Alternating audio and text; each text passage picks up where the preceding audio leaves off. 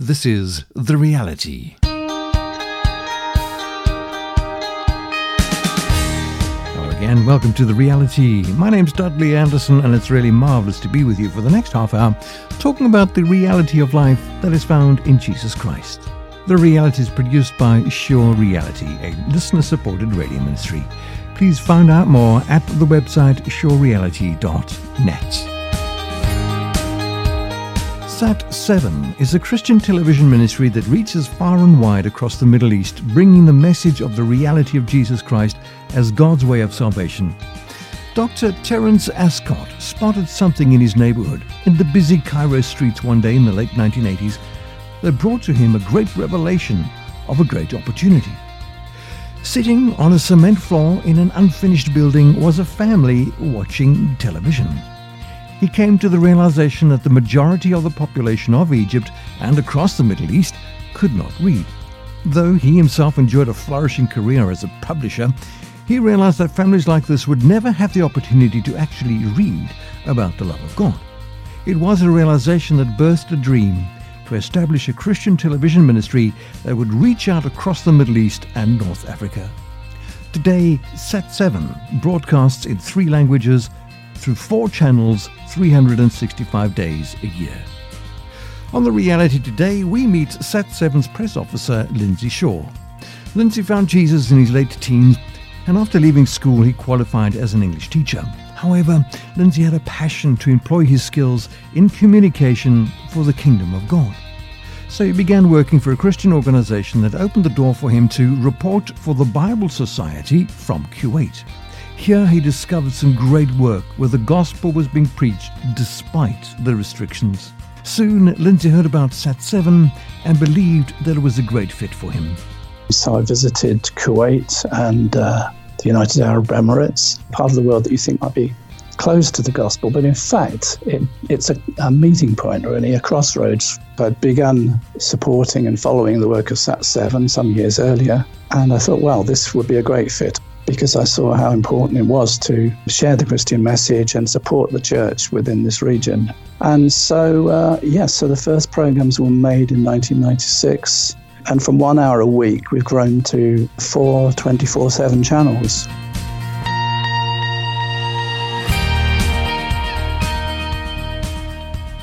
Well, it's my pleasure to speak to Lindsay Shaw from uh, Sat 7, an incredible ministry uh, broadcasting television programming across the Middle East. Thank you so much for joining us today, Lindsay. Good to be with you, Dudley.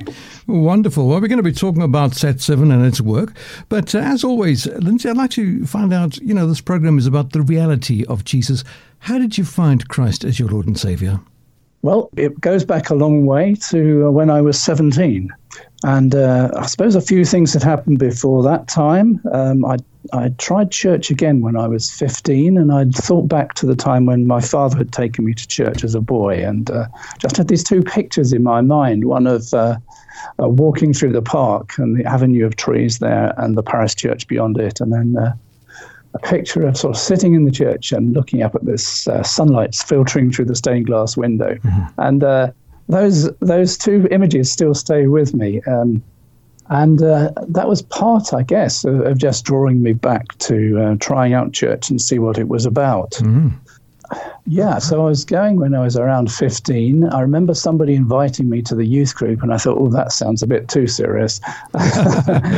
okay. But I remember one of the uh, lay preachers saying something which was about um, he gave this picture of somebody who was walk, who was living life as if they were walking on the edge of the pavement with one foot in the road and one foot on the, the pavement. Mm-hmm. And I think he was, you know, kind of challenging us to live a life that was fully for God. Um, and I didn't quite grasp that, but it, it, it stuck in my mind.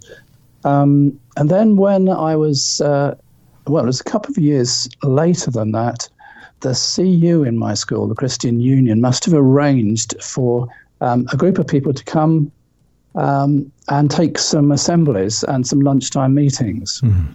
And uh, one of these was um, a curate and evangelist from a local church. And then there was a group of guys who'd come over from uh, Houston in Texas and were living in community over here and were.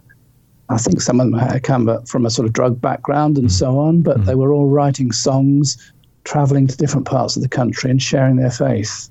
And at one of these meetings, what uh, what really struck me was they were talking about their faith as they sang these songs, and they talked about God as the living God, mm. and it was as if, as if they knew Him. Mm. And that really spoke to me. Um, and another assembly, um, this guy, um, the, the, curate, um, also talked about his own first experience of God when he became a Christian. Again, used this expression, the living God. Mm. So I went along to the last day of their lunchtime meetings. I said to my friend James, I think I'm going to go in. Oh, I don't think I'm going to go and join you, he said. But I went uh, along to this lunchtime meeting, and uh, it was there really that um, this same chap explained how Christ had died for us and we could have this relationship with God. Mm. And I saw that I could never be good enough for God, but that He had made it possible for me to know Him. And I saw it really as my giving myself, my life back to God. Mm. And so I prayed a prayer uh, with Him and uh, felt that something big had happened. And uh, wondered why this had happened to me and not to other people. Mm-hmm. But it was then really when I became a Christian when I was 17. Fantastic. That's a tremendous story. You know, it reminds me of um, the old saying, you can live your life in a cookie jar and never become a cookie. you know, we can live life and, and, grow up in church, Sunday school, youth group, and never become a, a, true believer until you come to the point in your life where you say, Jesus, I realize you are the living God and I need you in my life. Uh, just an interesting thought a minute ago, uh, Lindsay, you mentioned that little image that you had of walking with one foot in the road and one foot on the pavement. Um, it reminds me of what Jesus said in Revelation. He said, I would that you were either hot or cold, but because you're only halfway there, lukewarm, I'll spew you from my mouth.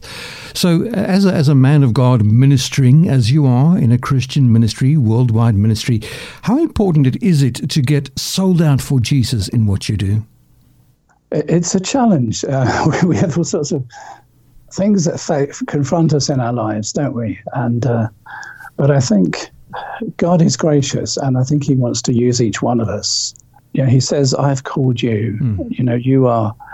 Um, I've called you. You've not chosen me, and I've called you to bear fruit." And mm. it's, I think, acting upon that uh, for me, which is important, and using the gifts that God has given me, mm. which are more a kind of inquisitive nature to find things out and then to share those. Yes, absolutely, and and giving it all for the Lord. You know, um, uh, we think of uh, just daily life and working for a career or going to university and studying. We've got to give it all, otherwise we're going to fail. And so I believe, uh, as as a Christian, as you, I'm sure you'll agree, uh, I'm going to serve the Lord with all my heart. He's called me to to serve Him with every part of my my life. So um, tell me then, Lindsay, you, you, you, gave your life to Jesus in your, your late teens. What happened mm-hmm. after that? Did you get into a secular job? How did you end up working for a Christian ministry? Um, well, after after that, I went to university and studied English and art, which were the two things that I was most passionate about. But uh, at the end of all that, I wasn't quite sure what I was going to do. I'd always been interested in media and publications and uh, uh, communications of some sort. But uh, I was kind of discouraged by the careers advisor who said, Well, you're not really going to get into publishing unless you know somebody. No. So I ended up um, as a teacher of English to begin with. Um, which itself was pretty challenging. um, but I also um, I had some opportunities to share my faith. Um, I studied RE within my teacher training as well. But after six years, I thought this isn't really um, me, and uh, I began working with a Christian organization, first of all, editing their children's Bible notes, and then working with youth and uh, other materials. So that was using that kind of passion I had for the written word and for the visual publications, um, and helping youngsters really to get to grips with the scriptures. Mm-hmm. Mm-hmm. Um, so that was the start of it. And then um, some years later, I began work for um, the Bible Society. And uh, one of the things that was most exciting there was when I had the opportunity to go and report for them from various countries, including the the Gulf. Um, so I visited Kuwait and uh, the United Arab Emirates, mm. and had some. Well, it's sort of part of the world where you wouldn't expect to experience um, a lot of Christians or a part of the world that you think might be close to the gospel, but in fact, it, it's a, a, meeting point, really, a crossroads with people coming from all over the world, hmm. including many migrant workers, construction workers, especially from South um, Asia. So there are um, people from Muslim and Hindu background and so on. Wow. Many of them being treated poorly, but there were Christian chaplains who were visiting some of these guys in their hostels. Um, there were people from the Bible Society using Bible storytelling who were reaching out to them, and there were church compounds where people could meet and uh, hear the gospel there. So there was some great work going on, and uh, that really opened my eyes to what God was doing in that part of the world that I knew was quite closed, you know. Mm-hmm.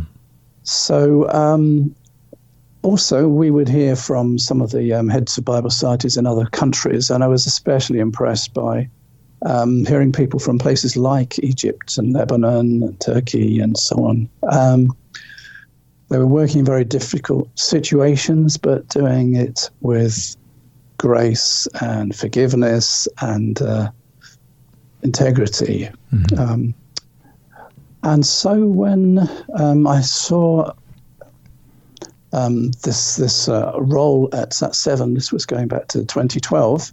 I was working briefly freelance after after one job that when I was made redundant, and uh, and I thought, well, this would be a great fit. I'd begun supporting and following the work of Sat Seven some years earlier, because I saw how important it was to um, share the Christian message and support the church within this region. And so, uh, yes, yeah, so that's when I applied for that and joined them back in 2012. Wow. So just briefly tell us what what is the what is the actual ministry of Sat7? I believe it's a television company.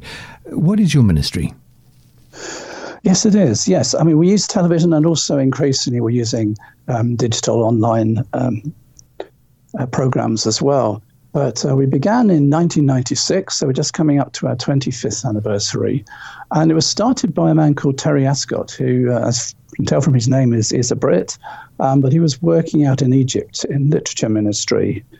Um, and he'd begun a magazine, a youth magazine, that was being widely distributed in the Arab world, but he realized they were never really going to reach um, the mass population of the region by using printed word. But if you could use television, it would reach the 40% of people who are illiterate, women who are shut in, disabled people who may be confined to their homes in some situations. And so TV would be the answer, but of course it was all state controlled and censored, and uh, Islam was the state religion. Mm-hmm. So that was never going to happen until uh, satellite television uh, began, and that was starting the early 1990s. So he presented this idea to the church leaders of the region very keen that this wasn't seen as some foreign import, but that it was a tool put in the hands of Christians from the Middle East and North Africa. Mm-hmm. And so, uh, yes, yeah, so the first programs were made in 1996 um, from a hired studio in Lebanon. Um, and from one hour a week, we've grown to uh, four 24 7 channels, um, broadcasting in Arabic, Farsi or Persian for Iran, Afghanistan, that part of the world, mm. and in Turkish. Um, so, yes, yeah, so we produce a range of diverse programs, um, and most of them are produced in the region by Christians um, who know the culture, who know the people, who know the sensitivities, and who want, uh, you know, very much to be a blessing to their own countries. Um, you know, like Jeremiah um, reminds us um, to pray for the success and the prosperity mm. of the nation. Mm. Yeah, so that's basically it's it's enabling the church within the region to have a, a tool to share their faith and their values and to reach out to the wider community. So discipling Christians, but also sharing their faith to those who might never have the opportunity to go to a church. Our vision is to see a growing Middle East church that's confident in faith and witness, serving the community and contributing to the good of culture and society. The Reality is produced in partnership with Good News Broadcasting Association. To listen to this program again, please visit the website gnba.net. For more information about GNBA, and other radio programs that we produce, please send an email to info at gnba.net. Email us info at gnba.net. If you've just joined us, a very hearty hello to you from me, Dudley Anderson. This is The Reality, a talk show talking about the sure reality of life as found in Jesus. The things we face in the world are nothing but a shadow. The scripture says the reality of life is found in a real relationship with Jesus. If you'd like to know more about that or anything that we've spoken about today on the program, drop me an email, if you will, Dudley, D-U-D-L-E-Y, Dudley at surereality.net. The Reality is produced by Sure Reality, a listener supported radio ministry. You can find out more at surereality.net. Today on The Reality, we're speaking to Sat7's press officer, Lindsay Shaw. Lindsay has shared how he became fully committed to Jesus Christ during his late teens when he sensed that God was saying to him that he was walking his life with one foot on the road and the other foot on the sidewalk. Jesus reminds us in Revelation chapter 3 to live out our lives fully committed to serving Jesus. Well, Lindsay followed the Lord's lead, and after some time as a schoolteacher, discovered a great opportunity to serve Christ in the ministry of Sat 7.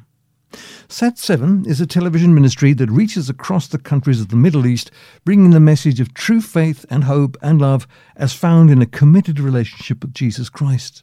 SAT7 helps to provide the churches and Christians of the Middle East and North Africa with an opportunity to witness to Jesus Christ through inspirational, informative, and educational programming. For his part in the organization, Lindsay Shaw helps to share the message of the living God with people in this region of the world. As we continued chatting with Lindsay to find out more about SAT7, I asked him to tell us how far the satellite ministry reaches out across the Middle East we reach uh, right across the region, so at least 25 countries.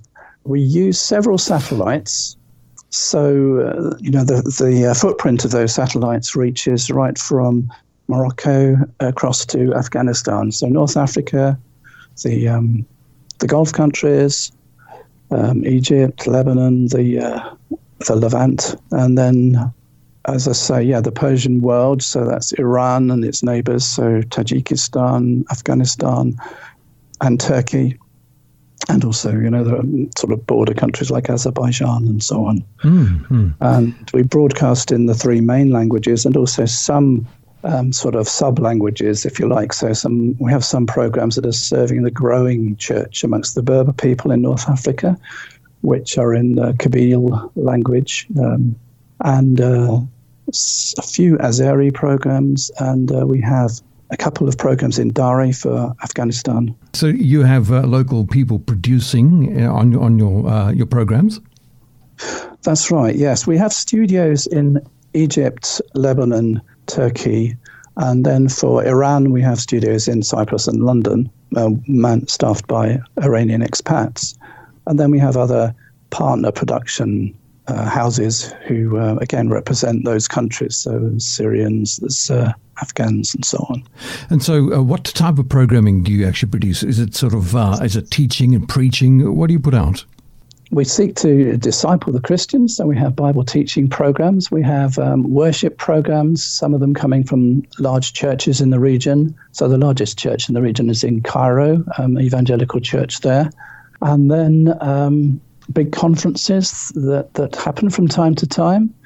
That's as really well amazing. as that, we have a lot of discussion shows, talk programs. So um, we have programs for women, for youth. Um, we have a men's program. Plus, uh, since uh, the Syrian civil war, we began a stream of education programs to help children who've been out of school for five years, um, basically giving them parts of the core curriculum to help them catch up, to prevent them being sort of radicalized or just left behind. Mm. Uh, and we have programs that are helping parents to parent their children. Yeah, so we're kind of promoting areas such as creative thinking, and uh, alongside that, promoting tolerance and respect for the other, um, which also means that Christians will have more of an opportunity in the region. Mm. One of our international board, who's uh, the um, senior pastor at the National Evangelical Church in Beirut, he said that he saw Sat7 as an equivalent to the schools and the hospitals that the church has provided in the region for century, well, for a couple of centuries, mm. which enable the, the church to to be respected and have an a significant place within the culture. Mm. You know, I had I've had the privilege of of being in the Middle East. I've uh, I've travelled through through Jordan, and it fascinated me driving going on the bus through Jordan out in the in the desert area. You know, we might say in the countryside, and uh, the, the Bedouins still that uh, that live out in, in, in this part of the world. And there was a tent, you know, a whole sort of uh, little village of tents, and it fascinated me. Right out in the desert, there was a satellite dish outside yes. one of these tents. How do people respond? Do, do you find that there are many people viewing and, and, and, and making contact with the station? We have quite a number of live programs that people can actually call into. So, particularly when we're talking about some of these sort of lifestyle issues, we might ask people what do they think, and mm-hmm. they can ask um, questions or can say what their experiences are. For example, mistreatment of women. Middle East societies. Mm particularly for our Iranian channel, where many of the people, the, the church in Iran is very much an underground church, yeah. meeting in homes where the leaders probably became a Christian, you know, last year. yeah. um, and so they don't really have any teaching themselves. So we have a lot of programs that are really helping to teach them. And again, those programs are live, so people can call in and ask questions to pastors and uh, presenters and get you know really helpful answers. Yeah, it's um, it's it's a vast region, and I know you know using satellite, it's very difficult to to know how many people are actually watching. But do you have any idea? Do you have any figures that you could maybe suggest how many people are watching? Yes, it's much easier to monitor as as you kind of imply those people who are watching us online, so we can see the number of people who are watching videos that we put on YouTube or we stream programs as well. But satellite, it, the beauty is that nobody can follow it and monitor it, so nobody mm. knows that you're watching a Christian program from mm. the comfort of your living room. But of course, we don't know how many people are watching. Mm. But we have done surveys um, or had surveys done for us. So Ipsos did a survey three years ago, which uh, suggested that we had 25 million viewers across the region. Wow, fantastic.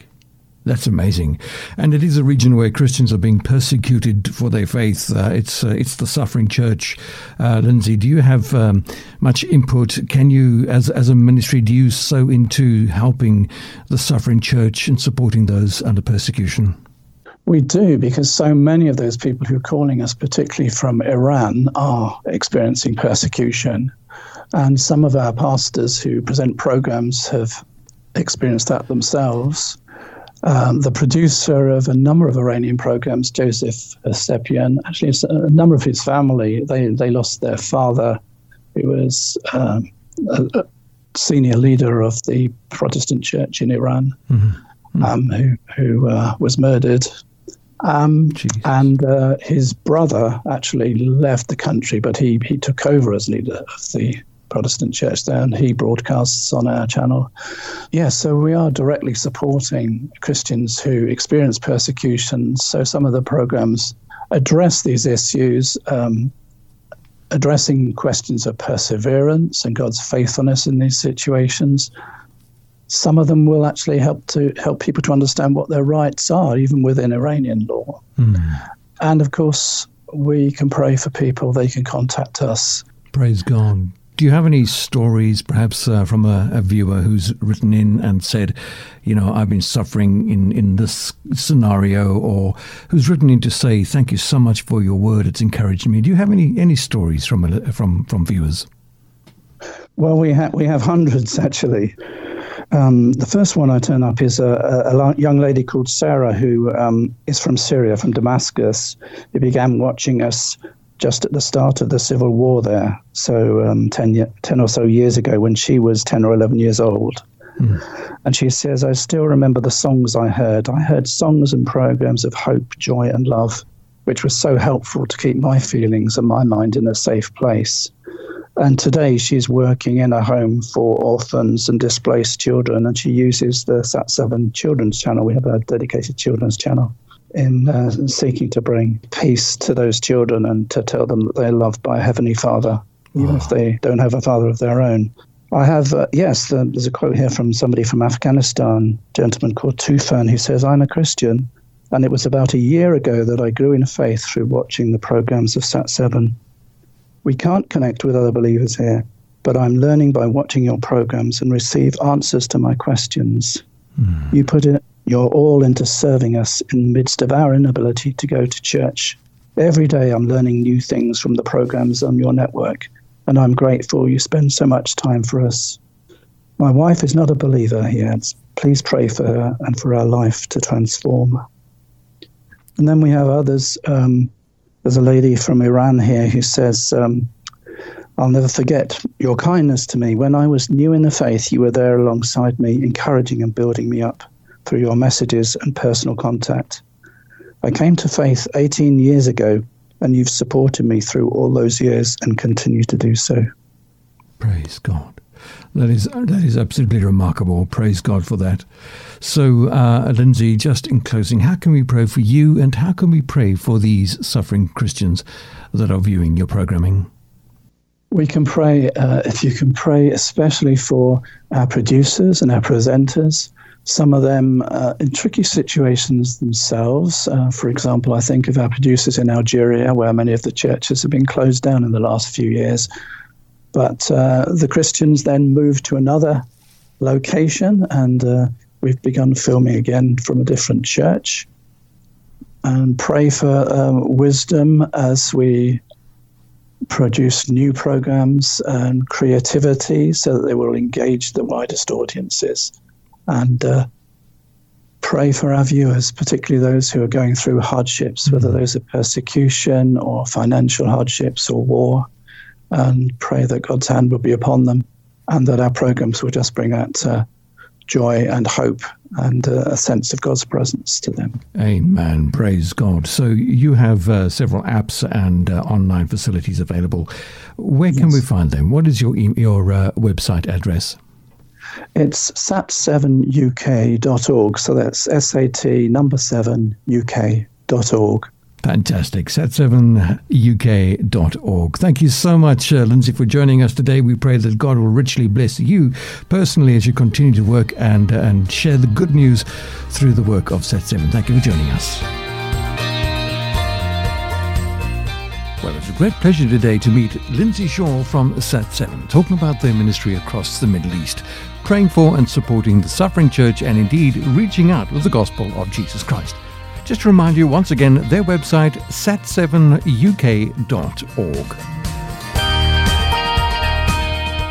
You've been listening to The Reality with me, Dudley Anderson, produced by Sure Reality, a listener supported radio ministry. Please find out more at our website, surereality.net, or email me, dudley at surereality.net. The reality is produced in partnership with Good News Broadcasting Association. Listen again and find out more at gnba.net. From me to you, as always, keep your eyes on Jesus. God bless.